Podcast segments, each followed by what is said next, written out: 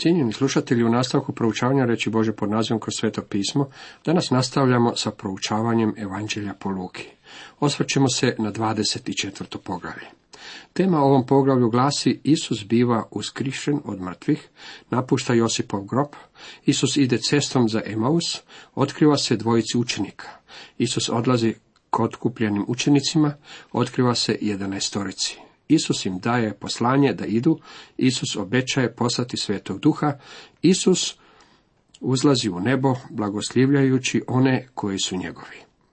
Isus biva uskršen od mrtvih, napušta Josipov grob. Prvoga dana u tjednu, veoma rano, dođoše one na grob s mirisima što ih pripraviše. Žene su došle na grob donoseći mirise i pomasti. Od uvijek sam želio postaviti pitanje tim ženama što su učinile sa tim svojim pomastima. Marija je bila ukorena kada je pomazala živog gospodina. Zašto rasipaš ovu skupocjenu pomast? Međutim, njena pomast nije bila bačena. Pomasti koje su ove žene nosile na grob su ostale neupotrebljene i ja mislim da su one bile rasipane. Žene su vjerojatno bile tako uzbuđene da su mio mirisne pomasti ostavile na grobu. Kamen nađoše otkotrljan od groba. Kamen nije bio otkotrljan da bi gospodin mogao izići, već zato da bi žene mogle ući u Isusov grob. Uđoše, ali ne nađoše tijela gospodina Isusa. On je već otišao. I dok su stajale zbunjene nad tim, gle dva čovjeka u blistavoj odjeći stadoše do njih. Zastrašene obore lica k zemlji, a oni će im, što tražite živoga među mrtvima?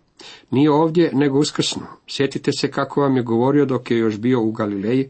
Treba da sin čovječi bude predan u ruke grešnika i raspet i treći dan da ustane. I sjetiše se one riječi njegovih. Pitanje što tražite živoga među mrtvima je bilo uistinu dobro. Zašto su žene došle na grob i zašto je Petar i Ivan dotrčao do groba? Oni su tražili mrtvoga među mrtvima.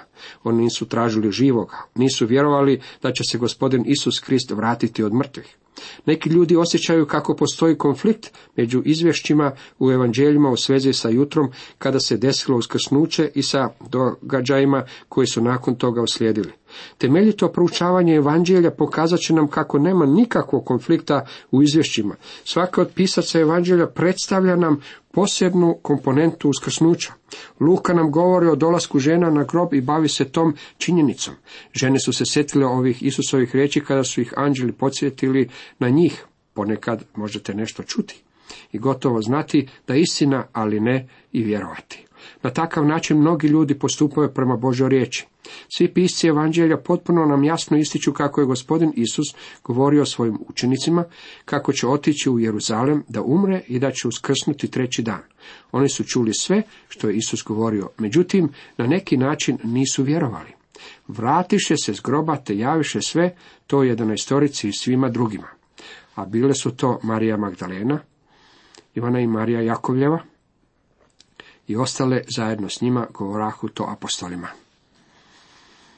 Pomislili biste da su apostoli bili zadivljeni onime što su im žene rekle, međutim zapazite kako su reagirali. Ali njima se te riječi pričiniše kao tlapnja, te im ne vjerovahu. Pomislili biste da će ove žene smatrati vjerodostojnim svjedocima i da će prihvatiti njihovo svjedočanstvo.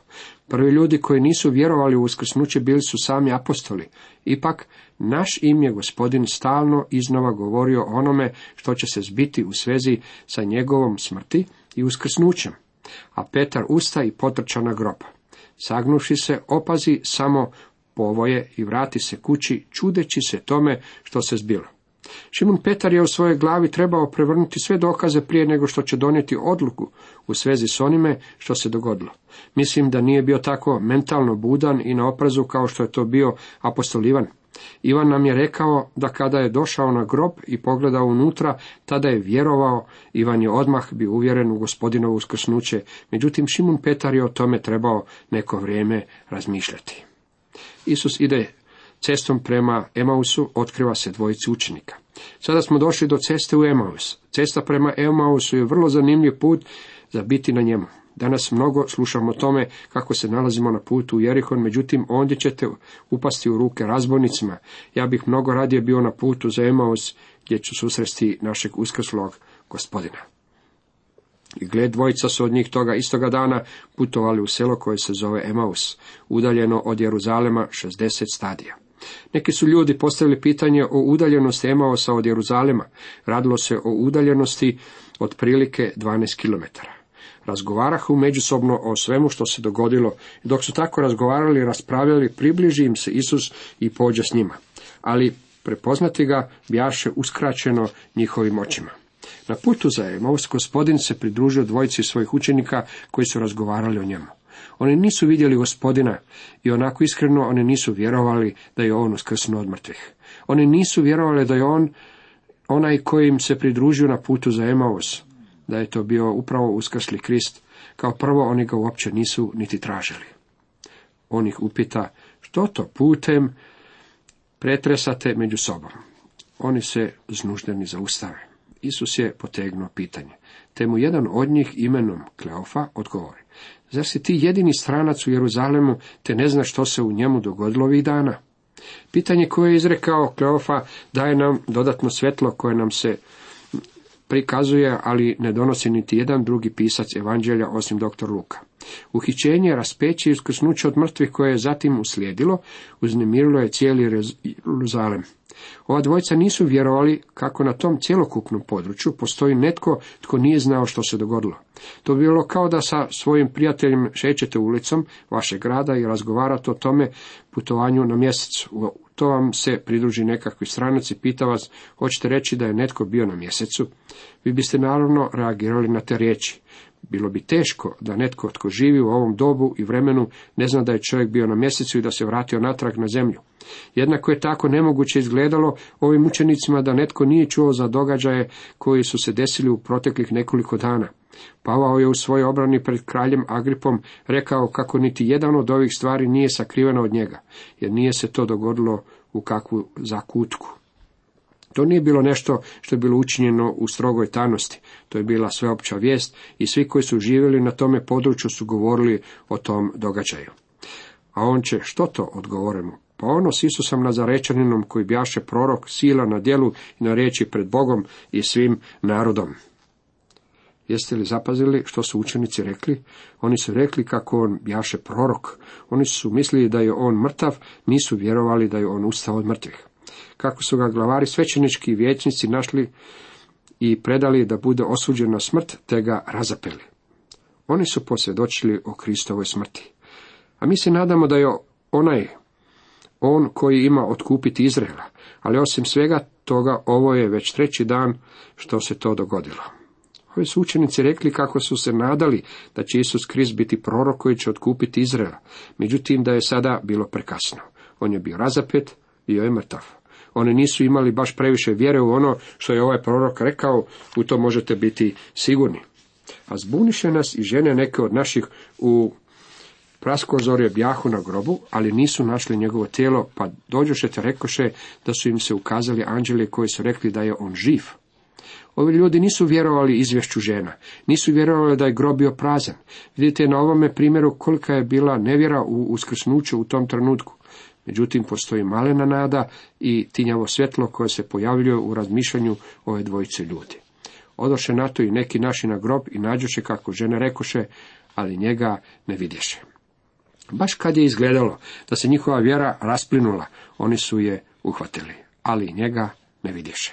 Oni nisu znali što se dogodilo, međutim na neki način tijela nije bilo. Oni nisu bili pripravni objasniti što se dogodilo, međutim činjenica je bila ta da nitko nije vidio gospodina. A on će im, o bezumni i srca spora, da vjerujete što god su proroci navijestili. Ovo je vrlo važni odjeljak, dragi moji prijatelji. Gospodin im govoreći o svome uskrsnuću nije pokazao rane od čavala na svojim rukama, on im je radije pokazao na pisma, a ne na rane od čavala. Rekao im je, trebali ste vjerovati onome što su govorili proroci.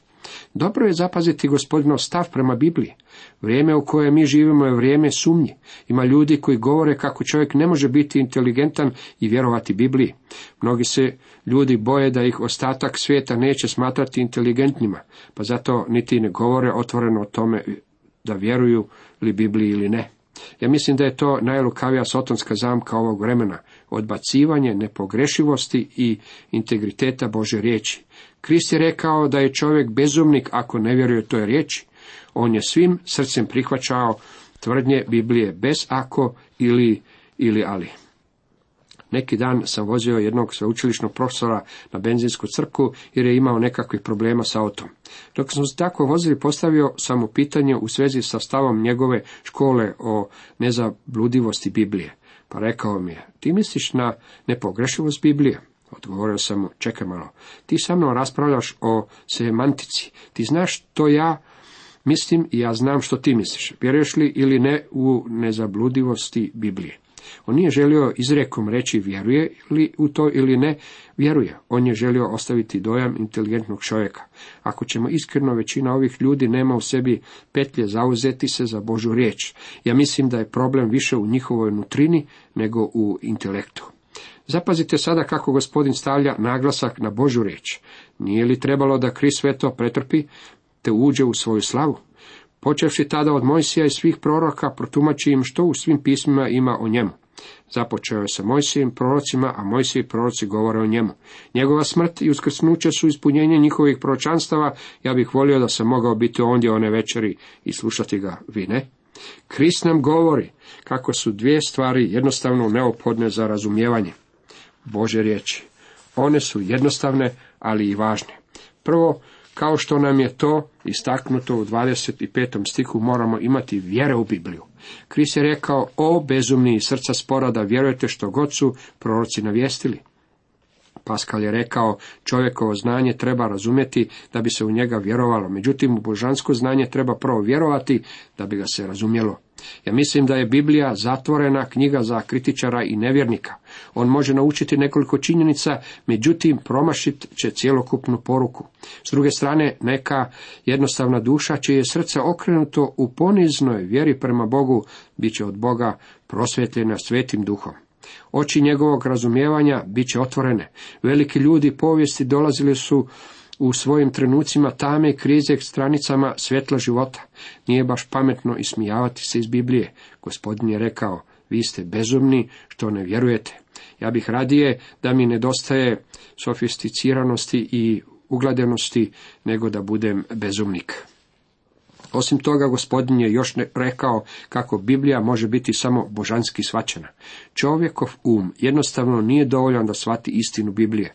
U 45. stihu čitamo, tada im otvori pamet da razumiju pisma. Zatim u prvoj Korinčanima 2.14 Pavao izjavljuje, naravan čovjek ne prima što je od duha Božjega. Njemu je to ludost i ne može spoznati jer po duhu valja prosuđivati. Postoje stvari koje su iznad i izvan mogućnosti ljudskog svačanja i samo nam ih sveti duh Boži može učiniti stvarnima. Naša molitva treba glasiti otvori mi moje oči da mogu gledati veličanstvene stvari u tvojoj riječi. Mi bismo k Božoj riječi trebali pristupati s poniznim stavom. Samo to što čitate Bibliju ne znači da je poznajete. Božji sveti duh treba će je učiniti stvarnom za vas. U to se približi se selu kamo su išli, a on kao da htede dalje. No oni navaljivahu, ostani s nama, jer zamalo će večer i danje na izmaku. I uniđe da ostane s njima. Dok bjaše s njima za stolom, uze kruh, pa goslovi Boga, pa razlomi, te im davaše. U to im se otvore oči, te ga prepoznaše, a on iščeznu s očiju.